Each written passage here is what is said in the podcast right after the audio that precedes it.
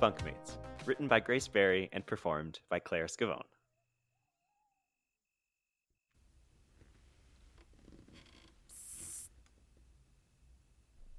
Are you awake still? Hey. Hey, wake up.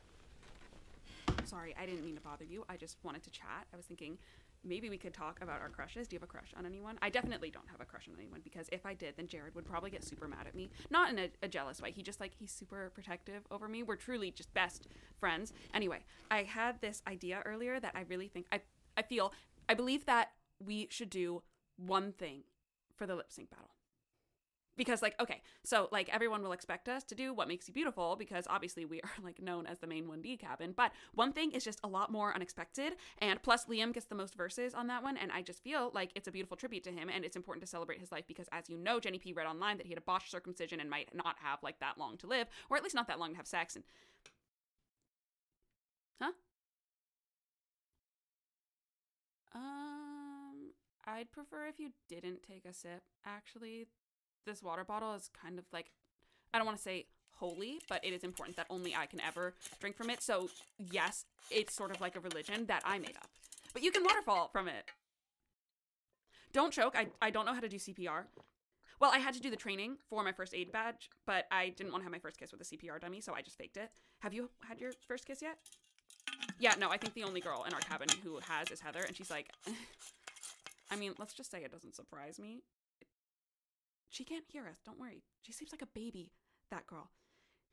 I feel like once you make your sexual debut and you find inner peace and you can just sleep forever and ever. And I think that's why I have so much trouble falling asleep at night because I still feel like like I wear a training bra, but I'm still mostly a kid, you know what I mean? And I feel that in so many ways I am becoming the woman I am meant to be, but it's like when did that start? You know? Like I remember we went to Chevy's for my 12th birthday and suddenly the entire kids menu was inaccessible to me. Like just because I had turned 12, I don't want chicken fingers anymore and I had to get a sizzling fajita platter like someone who works a 9 to 5 and I didn't even eat it. I didn't know that childhood legally ended on your 12th birthday. I mean, nobody told me and I'm I'm so excited to go to high school and get kissed for real and be in a co-ed musical and get my learner's permit, but at the same time, like like mm, like when my family came to visit last week, we went to the beach and you know how when you swim in lake water, you have to put sunscreen on your whole entire body or you'll get swimmer's itch from the ducks. Yeah. My stepdad used to be in charge of putting sunscreen on all his kids, and he was so good at making sure it was on my elbows and the back of my neck and places I can't reach. But this time, my mom said I needed to put all the sunscreen on by myself because I was too big to have him help me. And I just don't think I did a very good job because now I'm itchy on my elbows and the back of my neck and the backs of my knees and also all over. I feel itchy all over my body all the time, and it feels like my bones are growing faster than my skin, and it's stretching and it itches and it hurts. And I have stretch marks on my hip bones now, which is upsetting for many reasons. One day I woke up and my center of gravity was completely different. Like like you spend your whole life with your shoulders wider than your hips and you spend your whole life being like this is how wide my body is. And then one morning you're walking to the bathroom and your hip bumps in your desk chair and it hurts. And I feel like nobody talks about that. Everybody talks about growing up and becoming a teenager and then becoming an adult and and how it's the best and how we can't wait to grow up and I can't wait to grow up. I I mean that. I just I didn't think I realized that you can't ever grow back down. You can't ever like Ethan is almost six and he's getting bigger and bigger every day. And my mom used to carry him everywhere, and now she only picks him up when it's like an emergency or if he's asleep. And she obviously doesn't carry me around at all anymore because I'm not a baby. But I know that at one point that was like my main way of getting around. And it's weird to think that one day she picked me up and put me down and then never picked me back up again. And probably neither of us even clocked it at the time. Nobody has given me a bath in years. I don't know when that stopped. And I used to wake up on summer mornings and hear those birds, those birds that sound really sad. I thought they were owls or loons or something really interesting, but it turns out they're just called mourning doves. Not not mourning like you hear them in the morning, but mourning, like mourning over the dead. And I don't hear them anymore and I think they stopped coming when I found out they were called mourning doves. Or maybe they just stopped coming because of climate change, or because we moved over two blocks and they don't live in my new neighborhood. I don't know.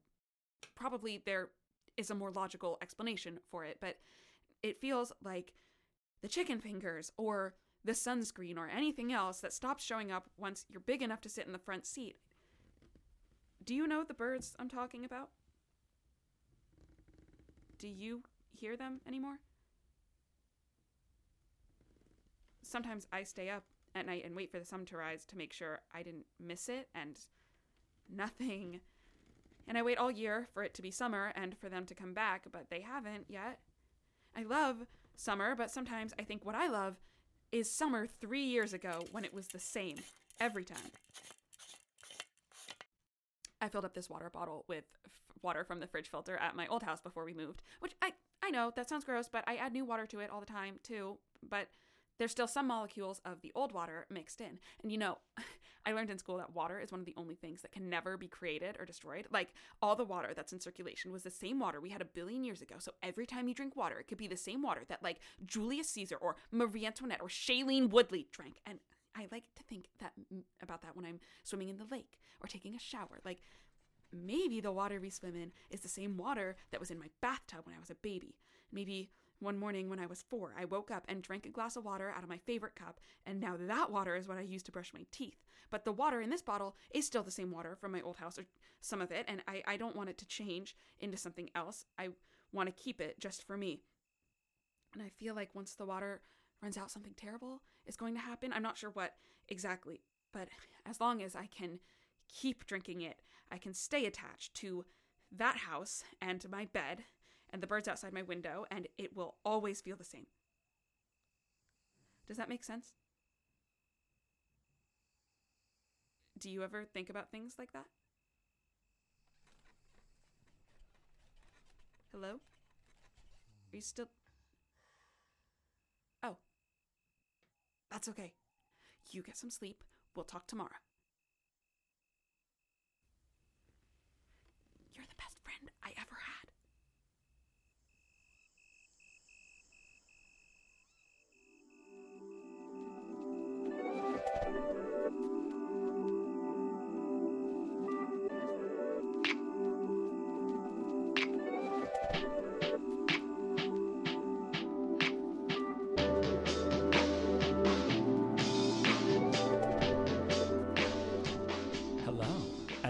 To The The, Chef's Monologue. Monologue, a podcast where we, your hosts, Phil Kenner, And me, Michael Wilder Frizzell, invite our favorite writers to cook up an original short monologue based on a recipe that we provide. then we interview those incredible writers about their process, thoughts on theater, film, TV, etc., and deliver it directly into your hungry ears. We are so happy to have on our show today the incredible Grace Barry. Hello, Grace. Hi, I'm overjoyed to be here. We just heard your incredible monologue, Bunkmates, performed by the one, the only Claire Scavone. The only, the inimitable. Claire Scavone, you and Claire have worked together before. We've worked together before. She was in a reading of a play that I wrote uh, a year ago, and then I cast her in the first production of this play this past December. She's one of my favorite actors and my favorite people. What was the play you produced this winter? It was called Round Yon Virgin. Um, and it was a play that I wrote in our MFA program about kids putting on a Christmas pageant. Mm-hmm. Um, the way I phrase it is always like it's a play about kids, but not a play for kids. Lots Mhm. of swearing and sex talk. Um, and Claire did an incredible performance as a young girl who cannot control her volume due to the emotional neglect she faces at her parents' hands. Oh, lovely. Slay. Slay. But sort of existing in the same universe as this monologue. Very much so, which is why I thought of her for it. Um, I really, as soon as it was written, I was like, well, I have to ask Claire Scavone because who else could, de- like, deliver such like a tender and manic teenage girl? We- Mhm. What was it like writing this monologue? Well, it was sort of stressful. Do you want me to start like the beginning of like the process? Sure. So I wrote this monologue in the same way that I write everything, which is that I procrastinate and procrastinate and procrastinate in a method that I call marinating, which kind of ties into like her whole cooking metaphor. Um, which is that like I get the recipe from you guys and I like started a Google Doc and like wrote down some notes and ideas that I had and then I didn't write anything but just thought about it for several weeks and then I got a reminder that I needed to actually write it and then I sat down and wrote it in about an hour and then sent it over and then made edits and yeah, I mean for me it's like mostly I always write character first, so I think of the character and then think of what they have to say. Um and in this case, I I, I knew based on the the recipe pieces that I got that I wanted it to be at camp, and I wanted it to be a young girl. And once I started thinking, okay, who is this young girl? What's she thinking about? I like had some thoughts about what she might be feeling. Then I kind of went from there. Cool. Do you feel like when you sit down to write a new character, what are some of the first things you think of? Where they live, what they look like, what they've been through?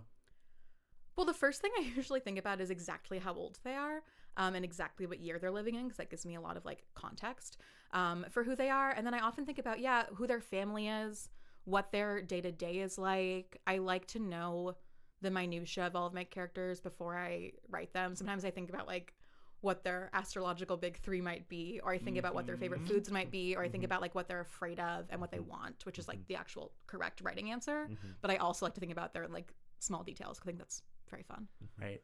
I think that's I think it's funny that you mentioned the wanting there and then call that quote like correct writing. I think so often in our lives we have no idea what we want or what Right. we're doing. We just know that we have had the lives that we've had and I'm going to wake up today and I want this to eat and I want to go to this place, but I don't know what I want on an existential level. Mhm. So, I think one of my favorite things about your writing more generally and then about this monologue specifically is like the sheer degree of specificity like the stepdad putting the lotion on and the Mhm. mourning doves and the oh this water bottle has a little bit of the water from my old house and like that is so fully drawn and i wonder does that come from as you describe it the Mhm. marinating Yeah, I mean, it's the marinating, and that's also how I think about my own life. Like when I think about my memories of childhood, they're often really not uh, wide scale. They're very, very minute. Mm. Um, and I don't know if that's just like a brain deficiency that I have, but when I think about like childhood, I think about like the smell of my mom's car and like the color of my hairbrush, and like I'm not as good at remembering like what year things happened or Mm. like what the big events were like that kind of stuff just all kind of like because i think that stuff lives with you every day. And i think that like to recall specific memories like recalling details really important.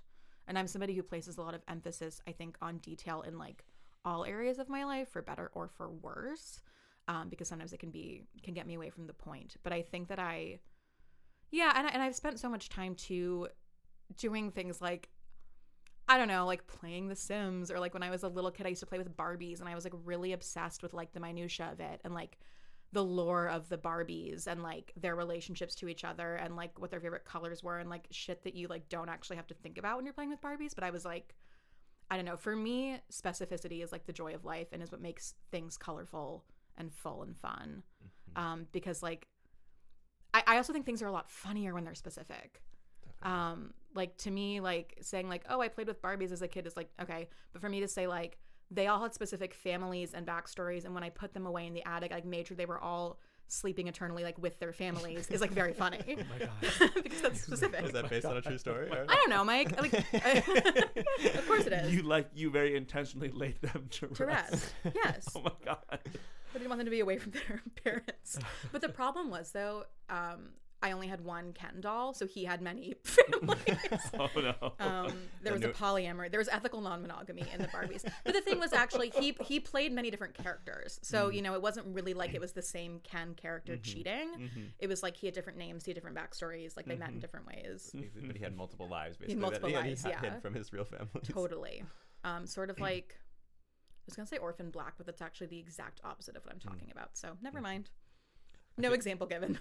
I mean, this is this is sort of another thing that you know. It's so it's always so delightful to talk to you because you're so smart and you have this ability to like contain and hold these universes. I think of like in terms of like pop culture, like you are Mhm. so steeped in kind of minutia isn't the wrong is sort of the wrong word 'cause it's like very meaning. But I think of like n- like maybe non-mainstream pop Mhm. culture. Would you say like that? You I'm plugged in. yeah, in a way that's like so delightful to always talk to you because it's like, oh, you know, I can I can find myself having conversations about things that I would never have thought about um, or like engaged with in a way Yeah. that like I don't know. There's and there's sort of this delight in the way that you like bring that up in your work as well, where it's like you know I think about obviously in this monologue, One Direction is like very mainstream, right? Yeah. But it's like the fact that there's a joke at the expense of a botched circumcision is like is so funny to me. And Yeah. Like, it, it- um, surprising and delightful. Well, and to me, that specific joke was like funny because I actually don't know anything about One Direction. One of the things that I think is like at odds with my personal brand is that like I don't care about Harry Styles, um, which you would think that I would based on like the other media I consume, but I just don't. I mean, I think he's fine, um, but I was never plugged into One Direction, and so for me, that's why it seemed like the more obvious boy band to cite because if I included anything I actually knew details about, I would have to be like exact about it and be correct about it. And I was like, I just want to make a joke. Like, I don't want it to be like historically accurate. I don't need data for this. Um, I love it when I don't have to Google something. And I was just like, I'm making this up. Right. And so that's where we landed. Making it up. I'm making it up. I'm flying off the seat of my pants. Yeah. And I knew that Claire is a really big One Direction fan, so I was worried she was going to fact check me, but it was fine. But the thing is, that joke also was meant to be sort of like the the botched circumcision is like the kind of thing we like read on the internet in 20 2008 mm-hmm. Right. like it just wasn't true the mm-hmm. thing that i was worried about getting fact checked on was like her she says like liam has the most verses on that song and that's not that's not a fact could be true One Direction fans listening, do not come after do us. not come after us no Right. Yes, our huge One Direction fan base. there's probably a lot of overlap between I'm the sure there is. listeners. I don't know. Instagram is convi- what so Instagram turned me into a Harry Styles fan. I always Interesting. thought he was lovely and fine and Yeah. good for Harry. He great life. And Instagram was like, "You're gay, right? you want to see are you gay um only for attention the um yeah instagram was like look at this look at this man in his Mm-hmm. beautiful glittery outfits and these tight pants and those pants fit really well don't they philip and i was like yeah they do and then it kept showing me because of course you look at it and Right. instagram knows and they kept showing it to me and it literally turned me into a harry styles Yeah. fan and now i'm obsessed like now now i am i worship at the church of harry styles That's so funny. My Instagram is very like, well, you like Taylor Swift and you like Phoebe Bridgers and you watch reality TV, and based on that data, here are Harry Styles videos. And I have to be like, I don't give a fuck about Harry Styles. Sorry, not in a hater way. Just like, I will not plug into the Harry Styles universe. Right. What are some of your Instagram ads that you get a lot? Oh, I get a lot of um, pregnancy announcements from influencers I've never heard of. That's actually mostly what I get. Um, I had a friend who recently posted on his story and was like, "Everyone send me a screenshot of your explore page," and I was like, "That's so funny! Like, let me look at mine."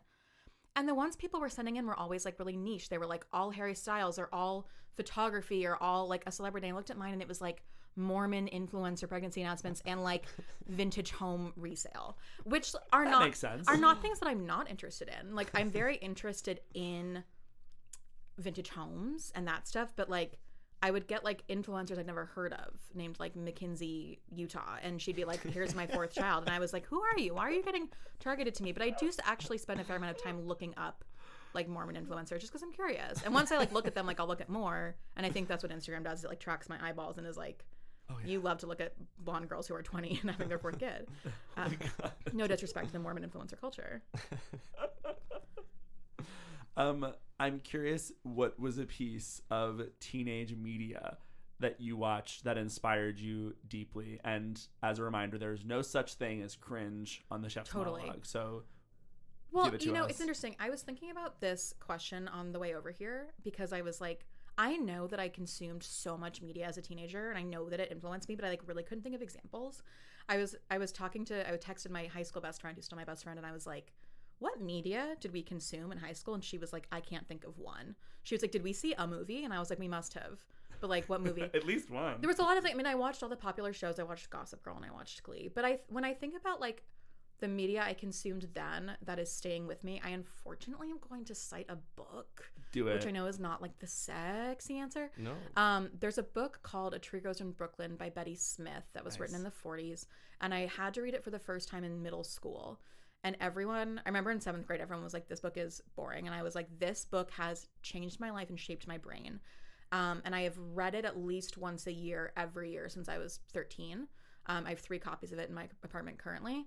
Um, I think it's such an important book and such an important piece. And what it is is basically, it's like a coming of age story. There's very little plot. It's a character novel written about um, a young girl who lives in Brooklyn at the turn of the century, and she starts the book at eight years old and ends when she's 18. And during the course of the book, she expresses so many feelings and thoughts that I had at that age that I'd never heard anyone else express about like her body changing and like the world changing and like feeling like she was too adult and too childlike at the same time and like there's all these really interesting and well-drawn characters in that book. There's like her parents and their families and like her brother and her boyfriend eventually and I've always felt like every time I read it, I like find something new and I relate to some new character in a different way. Like I used to really relate to her, and now I relate more to her mom or her aunt, or like the older women. Um, and that is to me like the most formative piece of media in actually my whole life, which is crazy because most of the media I consume is like Vanderpump Rules and like I don't know, like random Instagram videos. Like all I do is watch TikTok and like let my brain rot. But I have read one book and I've read At least one. at least one book. I do know how to read, and that to me is like my most formative media piece. And I read it a lot in high school, and apparently would talk about it a lot, which my friend said to me over text. She was like, "What about a Atrigas in Brooklyn? You used to talk about that all the time." And I was like, "That's annoying of me," but Oh, that's so uh, sweet. seems on brand for my high school self who wanted to seem smart. and it's because of the truth expressed in the, of the characters. Yeah, the that- truth, and it's just like to me, I've never had that experience watching or reading anything else where I read it and felt like this came from my own brain. Mhm. Uh-huh. It's so me, and I don't know if it's universal, but to me, the way that that character formulates thoughts is like exactly how I do, and it was really cool to read that because I'd never really seen that depicted. Mhm. and that's what I love about. That's what I love. That's what I love about your writing so much is that I feel myself tracking the thoughts with the characters, and especially what Claire just read in Bunkmates, like the way that it moves from detail to gossip to detail to like true existential dread Mhm. and then like back to growing up like it just it it it follows this pattern where it goes like on surface level stuff on gossip and then it goes really deep and i think that that is such a wonderful way of representing how we as people think because we're not always thinking about surface level stuff but we're not we're also not always thinking about deep stuff sometimes Absolutely. i i am on tiktok and i'm just scrolling and i'm like Mhm. that was funny haha that was funny haha that was funny haha like that's sometimes my Mhm. brain is just that Yeah, no, totally. And I think that like the other piece of the puzzle that I have yet to get good at articulating is that like I have ADHD that went undiagnosed till I was like 27. Um, and I think that that the way that most of my characters talk is the way that I talked and still talk sometimes, where like they are just talking and like learning things through the process of talking. Like when I'm alone, I like talk to myself so much. Like you know, like you ask me a question and like 10 minutes later I'm talking about anything else and like I don't know like when it all stops. But what I had to get really good at as a coping mechanism was retracing my own thoughts. So I'm very practiced at this point of like getting to a totally other point of conversation and having to go, okay, step by step, how did I originally get here? What was the first thought? I needed to solve another problem and I missed the turn and like I got to go back. But in having to like analyze my own monologues so often, I feel like I've gotten pretty good at like writing that type of thing where you're like because that is how most of us talk we're like ha ha ha like i love tv i love music will i ever truly know another person like you know I mean? like that really is how my brain works um will i ever truly know another i don't person? know or whatever thought you're having that day about like i don't know oh, it's priceless. I think that um, when we approach characters, it's like we feel like we have to, like we were talking about before, come up with some sort of arc or like what do Mhm. they want? And it's like sometimes, sometimes we just want to talk. yeah Mm. Sometimes we, sometimes we just want to say stuff and then we'll figure it out. And I think that is genuinely Shakespearean because that's something you learn when you study Shakespeare acting is Mm. like they don't there's no machinations happening behind their eyes. They're thinking out loud. Like you have to trace all the thoughts out loud. And that's what you do in your writing. The people are thinking out loud. And in Round Yon Virgin, for example, all those individual monologues are both them presenting themselves to the audience, but also them telling themselves who they are Mhm. and figuring that out live in front of us. Right.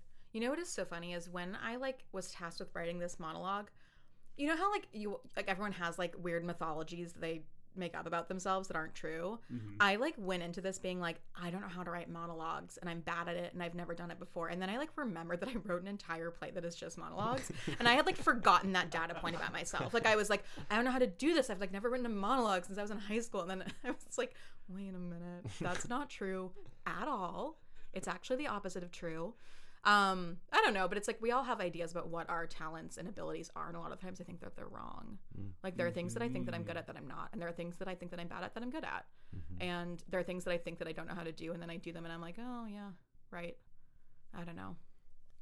that I mean that that strikes to me as like is that like a uh, does that happen in this sort of transition period from being a kid to being an adult and like because what this monologue is I think is so one of the things that I love so much is like is that kind of feeling of like oh wait I, I can't order off the kids menu anymore there's, there's Yeah. just these facts about myself that I knew that was the only thing that sort of made up who I am but now actually the world is telling me that I'm something totally different Right. I mean, I think that as you go through your life, you like learn things that are true about yourself, and some of those things can't be true forever. Like, you know what I mean? Like, the things that I loved doing when I was eight, I can't love anymore because my brain has developed past the point of enjoying them. mm-hmm. you know, which is also like sad. And I think that like when I started writing this monologue, I was thinking like because when I got the recipe, can I talk about this? Yeah. The things that I got, which were like sunscreen, itching, like boy band, I immediately was like, camp. This is summer camp. Like it's never gonna be anything else. Um, but I had to decide do I want to write a teenager or a kid? And I was like, you know what? I don't spend a lot of time in like the 13 zone, so let's go there because to me that is like such a time of inner monologue and horror. I feel like at that moment in time, you're like, there's such an eagerness to grow up. There's such an eagerness to mature. Oh yeah. I remember feeling a desperation to do adult things and to do teenage things, but Mm-hmm. at the same time, you are not not a child. Um, but you sort of have to launch out of childhood. I think for me, it was earlier than I was really ready to. Mm. I remember just like watching my little sister do things that I like could no longer or like would no longer do, and I was like, huh. I kind of liked that stuff, and it's now no longer accessible to me. Mm-hmm. Um, and then at the same time, you're enduring this like horrible alien invasion of like your body changing, which like to me was very stressful. Mm-hmm. And it's like puberty and growing up, it's like it starts and it like never really stops. Like, Amen. and like you, there's no way to stop the clock. It's like once you start shaving your legs, you like can't ever go back. Like you can't ever have not shaved them before. Like once you like get your period, like you can never go back to like not knowing how tampons work, like because you know, and like and like that will never change your whole life. And there's things that like that that come later and are still coming now, but there are so many of them in Right. such a short period of time at that age. Um, and I feel like there's not like that much focus on that. Um, like we all know that puberty is like awkward and funny, but it also is like very sad and very, I think, traumatic in a lot of ways. Oh yeah. Well, Um, yeah, and there's also I mean the tragedy of I mean, what you just said is like um you know desperately being 13 or 12 or 13 and like wanting to be old and then Yeah. like now that we're all older looking back and be like why like you know like right? there- it's like there's you're an adult for most of your life, right Like, and you're a kid for such a short period of time, right Um, I do think though there is this thing, and this is, yeah, like I still love playing Pokemon, and I Yeah. still Mm. love to just like veg out on a video game for like three uninterrupted hours. But Mhm. now it's almost like I have to collaborate with that kid who wants that thing as an Right. adult, Mhm. and it's not about denying that kid that thing or giving the kid free reign. It's being it's like putting the fence up and being like, okay, I'm an adult now, so I can build the structure around this activity, but I am Right. now going to, in a way, schedule Mhm. three hours to lose Mhm. myself in this thing. yeah, And that's a wonderful thing, I think, because I think also as a kid, like you don't know balance, you don't know Right. Mhm. boundaries, and you can do s- too much good stuff. Like you Right. can actually go too far. You can eat too much sugar and then feel sick. Right. You, can pe- play you- too much video games. 12 and feel hours straight fatigued. right Yeah. right. And it's interesting because when you're a kid, you have adults whose job is regulating you. And as an adult, you don't have that, but your brain does it for you, which is cool, but it's also kind of sad. I remember when I got to college and I was like 18, I went to like CVS and, the, and I passed by like the candy aisle. And I was like, you know what's crazy? I was like, I got a debit card in my pocket and I could buy anything I wanted, but I don't want to buy a bag of candy because I'm not a child anymore. Right. And I had no interest right and that happens now is it's like i'm like if i if i wanted to i could do all the things i wanted to do when i was a kid i could like take the day off and go to an amusement park but like i i don't really feel compelled to do that which is sort of sad. And also sort of cool because it's like oh my brain like works now. Right. Um, but it is interesting. I mean it's like i spend so much time working with kids. I used to be a nanny and i worked in childcare and i still have you know friends with kids and i'm around them a lot. And it's like my whole job is like enforcing adult practices on them for their own good. Like Right. i can't if they're like i want to eat 10 cookies i can't be like go for it girl i have to be like no you'll like you'll get sick and i know that because i have Pop my frontal queen. lobe and you don't yeah yeah. yeah How do you feel that your time in childcare? Because that's such a. I'm going to answer your question for you before I even ask it, which is so silly. But like, working with kids and with parents, Mhm. right? When you're a nanny, you're dealing with both Right. both teams. You're sort of like in between. How do you feel like that affects your writing? Oh, I mean, I think it affects like it from really every angle. All I really write about is like kids and parents. I, mm-hmm. I've written a couple things that are outside of that, but that's kind of at the heart of most of it because that was my life for so long. And I think that mm. like working as a nanny, especially, which is such an intimate look at someone's life, like I was really having a front row seat to like a marriage and a mm. family that wasn't my own, which is like sort of strange. You know, I think that a lot of people underestimate their kids, and I think people also overestimate their kids in ways. Like, children are not small adults. And I think that before you spend a lot of time with children, you kind of think that they are. Mm-hmm. Like, I see people who don't have kids being like, oh, that kid's having a tantrum and Barnes and Noble, why can't their mom control them? And it's like, have you like taken care of a kid for more than two hours? Like, it's you can't control them. And it's because like you learn like when they're at that age, like it's they have all these neural networks that are opening and they have no vocabulary to express their emotions and they do not have the tools that adults have to express themselves and to say, this is why I'm upset and this is what I want you to do. Like they don't know. They don't even know what they want. They just want to scream because they're like are upset.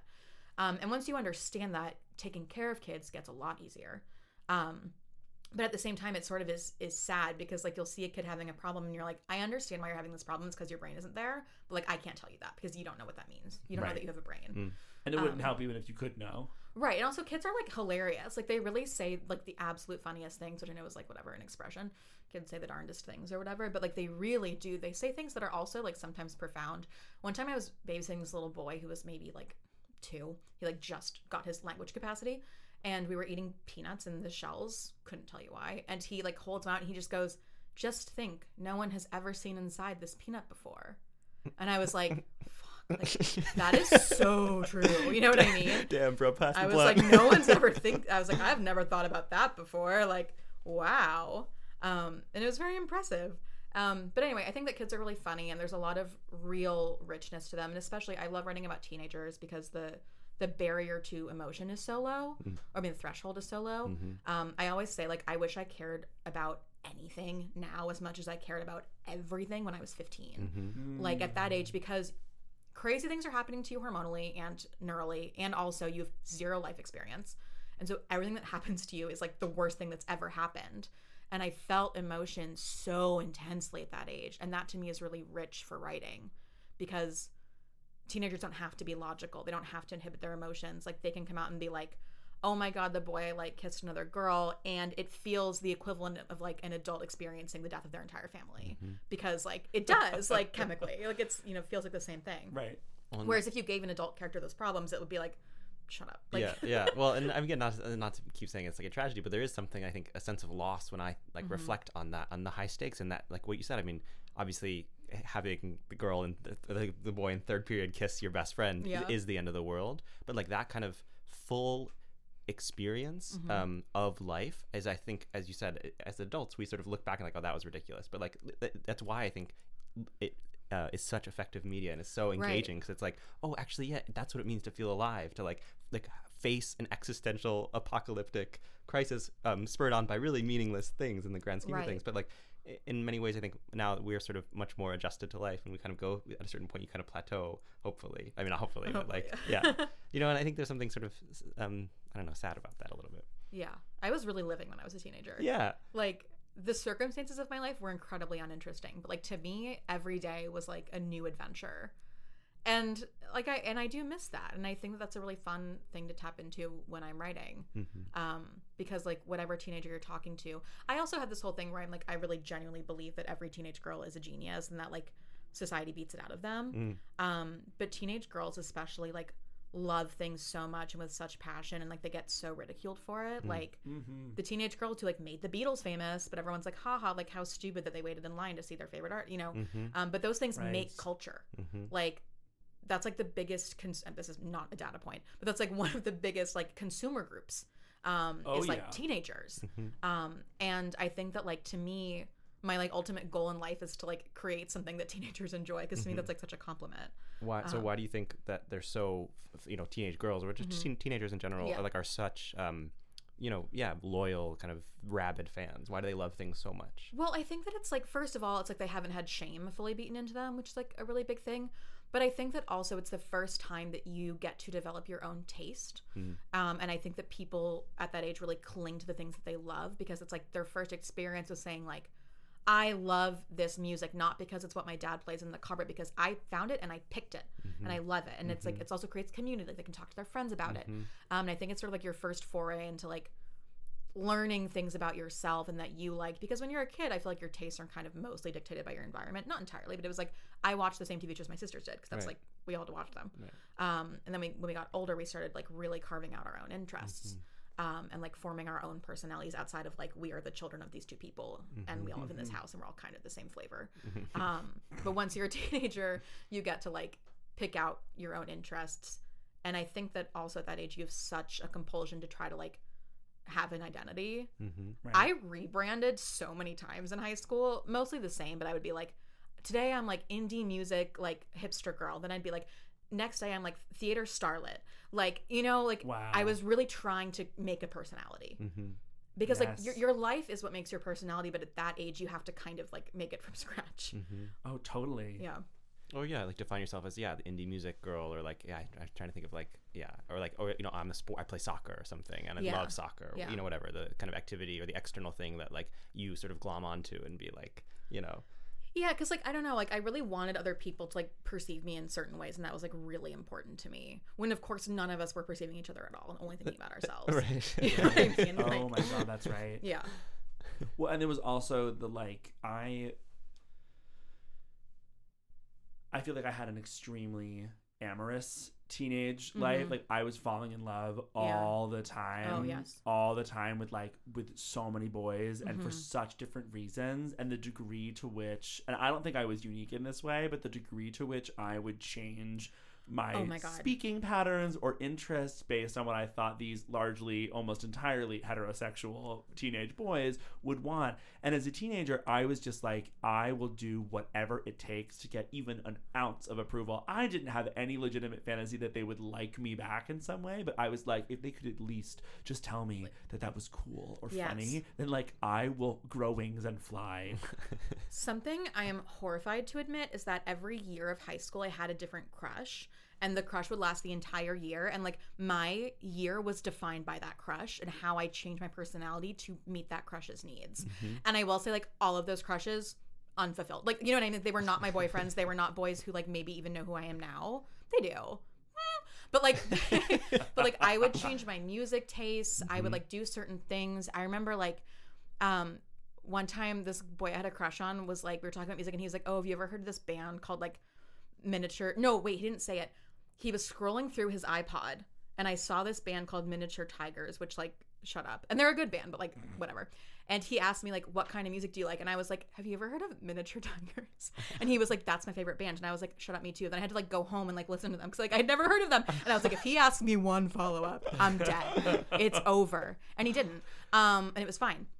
And like my well, like one of my favorite artists is Josh Ritter, who is this wonderful, wonderful singer and lyricist who Mike and I have in common. And I discovered him because a boy played me one of his songs in a car, and um, and I was like, this will now be my personality. But like, I mean, it's the gift that keeps on giving because he is truly still like one of my favorite artists, and like that relationship has like long exceeded my crush, which is very cool. Um, and so I don't like, I don't know. Those crushes led me to many wonderful self discoveries, but also led me on many uh, off roads that I didn't really need to explore because they were not actually congruent with my personality. right. But you know, what can you do? What can you do? What can you do? And they're great stories. Yeah. I mean, I almost feel that now, being in my mid late twenties. I'm like, oh, this is a good story, or like, oh, I'm about to make a good story. Right. Mhm. A lot of things that happened in my teenage years were so funny, and I really buried a lot of them because I was humiliated. And then I remember them 10 years later, and I'm like, that's hilarious. Right, because you Like, survived them, and you're you like, oh, survived they didn't render me unlovable or Right. incapable of being in Of community. course. Like, as at one point I thought they might. Those memories are actually hilarious because I turned out fine. yeah, once I actually had a boyfriend, it all was like, oh, haha, this was just character building. like, had, if, if, if I at this point in my life still had never had a boyfriend, I would probably like still be burying it. And like, you know what I mean? Mhm. I want to be really clear. I don't think that having a boyfriend gives you any validation, but like when I was 18, it did. Mm-hmm. You know Of what I mean? Course. Um, Of I, I feel like that like unlocked to me a new level of like self acceptance. So I was, I was like, oh, a boy likes me now, I'm fine. Which I know is Mm. like patriarchy, but Mhm. eh, Is there something about um as well? Like I, I think of like if if you didn't have that experience, you did if you weren't sort of validated by another person, Sure. could could you could you find this a similar relationship to like oh I you know I'm getting through my teenage years and I still love this artist or I still love this piece of media. You know what I'm Mhm. saying? Like it, it's, it doesn't seem to my like it does seem like a different level. Like I find Yeah. some, found somebody who validates me, but like can I find also find refuge in my books and my Right. And something that I also like love about my life journey is that there were a lot of things that I like consumed in high school that I was embarrassed of that I'm not anymore. Mm. Like when I was in high school I loved Taylor Swift, but it Mm. like wasn't cool to like her. So I Mhm. like it was a secret. Mhm. And now I don't have a ticket to the tour because everyone's on board now and everyone wants to see the tour and I'm like where were you in 2016? It was a fight for my life in the group chat. Like people hated her. And even when I was in high school it was like you know, it was just like it was mainstream. Like it wasn't cool to listen to her music, but we all were. oh yeah oh yeah, we, we, all were. had Taylor on our iPods. Speak Oh now, yeah, huge we for me. were. Um, but I have become a lot more comfortable with my own likes, and you know, I used to um, like I love reality TV earnestly, and I used to really approach it with like a really thick frosting layer of irony. Mm. I'd be like, I like reality TV, but like in a joking way, like in a way that makes me funny and cool. And now I'm like, no, I like it because it's like chemically designed to be entertaining to my brain, and it's fine. And enjoying it doesn't make me stupid. Mhm. Like, yes. if anything, the reverse is true. um, I recently like gave a speech to somebody about how like Vanderpump Rules is a show for geniuses only, and you like can't understand it if you are stupid. And oh my god. I will not say that speech was like received the way I wanted it to be, but I'm glad that I made it because I, that is how I feel. You know what I mean? I'm like, you Mm-hmm. Of have to have a certain amount of like psychological and social social understanding to like get why those shows are amazing. Mhm. well, it's like getting to watch the Stanford Prison Experiment for free. Literally, Phil. And the thing about that show in particular, and I'm going to go off off topic for a second, yes, is like do it. most reality shows and ones that I really enjoy too are like pretty easy to understand because they're like format. Um, but the thing about Vanderpump Rules that makes it amazing is not the format of the show because it's not really interesting. It's like a housewives spinoff about a restaurant. Like who cares? But the people on that show are so uniquely terrible. Each one of them is like a shining jewel with their own personality disorder. And like if you took any character, and I say character, you know, broadly, they're real people. If you took any of them out of that show and put them on like The Bachelor, they'd be like the villain by far. They'd be the standout. But there's like 15 of them on Vanderpump Rules. And they all date each other and they all cheat on each other and they're all God's least favorite children. And you get to watch them make these like horrific decisions. And every season starts out the first couple episodes where they're like, this is the plot line. And then like three episodes and it's like he got someone pregnant in Vegas because like they're so unhinged that like they create their own stories because they're all such awful people. I love it. And anyway, I've heard Recommend. The, I've heard the recordings. I've heard the recordings. You deserve to rot in hell. you deserve a rotten And like that was a real moment. That was like that was true. That was like a real life moment. Like people love to talk about how reality TV is fake, and a lot of the time it's like very produced, but like you can't fake that. All the people on that show want to be actors, and if they were that good of actors, they like wouldn't be on Vanderpump Rules. You know what I mean? like they they can't act. That's just who they are. And to me, that's like a real gift to watch as somebody who loves to study people. Mhm. It's like really a crazy character study. There's Anyway. something. Wait, I wanted to go back. There's something in Bunkmates Mhm. that we just touched on. One What was it? Direction. No, this is buffering. Um, puberty. The things that you like. The Oh, I remember what it was. Start again. There's the thing we talked about where when you were 18, you had a boyfriend for the first time. I had my first boyfriend right like a, a week before I turned 18, so I was 17 going on 18. And it does, it feels like a switch flips, and then you realize years later that that was not a switch flipping, that Mhm. you were just like insane. Yes. Um, and it's in your monologue, it's in Bunkmates when the character is like, oh, when you have your, as they say, sexual debut, you suddenly achieve complete inner peace. Mm. Right. And that fantasy is so real. And for a minute there, you believe it. You're like, Mhm. oh, I got a boyfriend. Time now to experience inner peace. And you like go to bed and you wake up the next day and you're like, I have inner peace now. Mhm. And then very quickly you realize you don't have inner peace and you're the most anxious you've ever been in your entire life Of course. because now you have something that if you lost, you Right. would die. right. So like I can't I, go back to how and I mean was. that's that's true of queer relationships too. I had the Mhm. fantasy that like oh once I finally have at least a boyfriend, I'll be fine. And that was not true. It was extremely my first boyfriend was wonderful, but I was like so anxious the whole time that I would fuck it up or something, right? Mm. So I did not by any means achieve inner peace by getting a boyfriend. But that fantasy is so strong. yeah, and I think that it's also like, um, what was I going to say? Hang on, give me one second. We can cut this out. Inner peace, getting boyfriend. Inner peace, getting boyfriends, um, making sexual debut. I had like a really good thought to contribute to the conversation. Hang on, I'll get there. Worrying is gonna end. Worrying. Uh, Oh, yeah. Well, I mean, I think that when you like are growing up, you have all these ideas about like benchmarks you're going to reach and like what they're going to mean, and then they like never do. Um, and I remember having this feeling like when I was in high school and like I had some friends who were like starting to like have relationships and have sex and I was like they know something I don't. Mm. And once I like started like having relationships, I very quickly realized like, oh, I didn't like learn anything new from this. Like I didn't like I mean I learned things certainly, but it wasn't like I was then like tuned into like a secret subculture. Hmm. Because you're really not.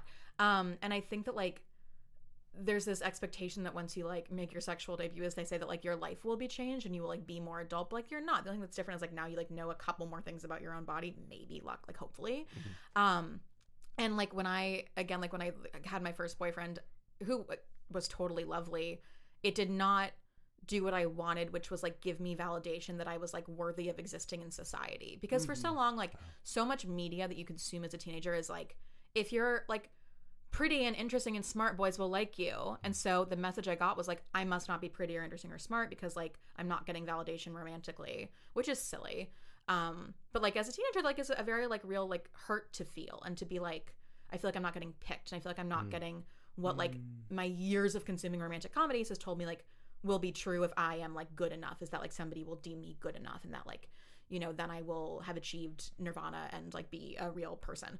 Um and like when that happened it was like oh i was like oh having a boyfriend like actually does not make me pretty interesting or smart um like i have to get there on my own i was like i have to start filling in my eyebrows and read a book like this is not going to come from like Oh a boyfriend I think we also then as adults we like displace that feeling of I want to be picked on other things. It becomes a job, or if you are a playwright, as the three people in this room are, like the fellowship or Right. the production, Mm-hmm. and it's like, oh, if only I could just get picked, then then Yeah. I would believe that I'm worthy Yeah. of having friends, loved ones, and three meals a day. Mm. But actually, no, you deserve those things, whether or Mhm. not you just like wake up, put on sweatpants, and do nothing. Like Right. you're actually you're worthy of that because you have eyes and can breathe Mm. totally but like we we externalize that picking onto other things and Yeah. it, we like we have that teenage style attachment to other accomplishments i think hmm No, definitely. I recently did not get into a like festival I had submitted for, and I had like a full moment of like, oh well, I guess I don't know how to write, and I probably should never do it again. And then I was like, and then I was like, no, Grace, like this is not correct. And I was like, I don't know how it works, and like, but it's like you can tell yourself that all you want. and You still have the moment of like, oh well, like somebody else isn't validating me, and like therefore I must have it wrong, right which is you know not good. But I I feel like I'm a lot better about that stuff now, even though Yeah. it comes up. I'm a lot better at regulating and being like, that's not true. Like, that's like not, you have no data to support that. Mhm. Whereas when I was like 17, I was like, well, here's all the data I have to support the fact that like getting a boyfriend is going to like heal my acne and like make me like a billion times smarter and I'll get into college if I have a boyfriend. You know what I mean? Like Right. things that like do not make sense. Right. But I was like, well, this must be a fact. Speaking of validation i think this is a great moment to have you give someone else a little validation which is maybe a ridiculous way of framing this next okay. segment but i would be curious to know Mhm. your one minute stand are you ready I was born ready. okay so without further ado here is Grace Barry's one minute stand Okay, my one minute stand is for a comedian named Jane Wickline. That's W I C K L I N E, Jane the Normal Way. She is uh, an actor, writer. I don't know how she would define herself, but she's on TikTok. And here's the thing I'm on TikTok most of the day because my brain is like rotten to the core and full of cavities. Um, and there's so much comedy on TikTok that I would describe as like very medium. Like some of it's really funny, but you get a lot of the same stuff. People do like character bits. They'll be like talking to the girl at a party who peaked in high school, and like they're funny, but like they're all kind of the same. And what Jane does is she does like what I would describe as sketches almost that are very character based. And what I love, love about her stuff is that like until the video is halfway through, I don't know what's going on. And that's true every single time. And every single time I'm like, oh, this is the conceit of this sketch. And half through I'm like, I was wrong. Um, and like her ability to, to do that and to do it so well and with such consistency is like so astonishing to me. Because like again, like I've consumed a lot of really mediocre comedy and written a lot of really mediocre comedy in my in my days. Um, and what she does so well is she like breaks the rule of like you know in improv they're like just say yes, like yes, and you're like, oh, and she just has characters who just say no to each other. Like one example is like she has like a character who's like a time traveler who's trying to get back to present day, and then the other person is like, I have a coupon to this pizza store, like. Do you want to go? And then like they keep just having different conversations, and the time traveler is like, I have to like like stop a like murder from happening. And the, the person's like, well, you don't need cash for the coupon, and it's like it's so that's like I'm not doing it justice, but like they're all like that, and they're all so funny, and like I truly have like really never seen another comedian who produces so much work that is all that good and that surprising, and I really can't recommend her stuff enough. Every time I see one of her videos, I instantly like it and send it to 10 people before I've even watched it because I know it'll be just as good. Um, they're hilarious. Can't recommend her enough. Jane Wickline on TikTok. Was that a minute? No idea. Jane Wickline. Jane Wickline. Beautiful. Yes. We here on the Chef's Monologue never time the one minute stand. Oh, good. I So thought who's someone to say Who's how to long say? that really was? No clue. But beautiful. Jane Wickham? Wickline. Wickline. Well, I spelled that. already messed it up. It's all good. We'll We're going to this. probably cut that. You'll find her. Jane Wickline. Amazing. Thank you. We also have to do the bit, Grace, where you have to tell us your secret ingredient. Okay, we so the honest to God truth is I may have like done it wrong because I never really was clear on what the secret ingredient was supposed to be. So what I did was I listened to other episodes and they all just were kind of random things. So that's right, right? Oh, yeah. Okay, Whatever, I mean, like, it's whatever you I want. genuinely had no idea what to choose, and it was actually very stressful. So mine, which I think may have actually been a bad one, was I included a, a bit of dialogue from an episode of Girls that I was watching at the time. So um, in season one of Girls, there's an episode where they all go to Bushwick to a warehouse party. It's one of the best episodes of TV there is. Um, it's called Welcome to Bushwick, aka The Crackcident. Recommend it. And there's a character who accidentally does crack, and she and she is ranting to somebody and she goes, I think, I feel, I believe that I can move to the front of kickboxing class. And I was like, how funny would it be if I had to include the lines, I think, I feel, I believe in like a monologue? And this was way before I even was like marinating on it. Um, because I was adding it to the ingredients list and I was like, okay, I'm gonna add that. And it ended up actually being like very easy to do and it was in like the first two seconds of the monologue. So I don't know if I like gave myself enough of a challenge. Um, but I like really wanted that snippet of dialogue to be in the monologue. So I think it's very funny. That is a brilliant, brilliant secret ingredient. Oh, thank you for the validation. We listened to Bunkmates by Grace Barry, performed by Claire Scavone. The one and only. The one and only Grace Barry. Thank you. Thank you. do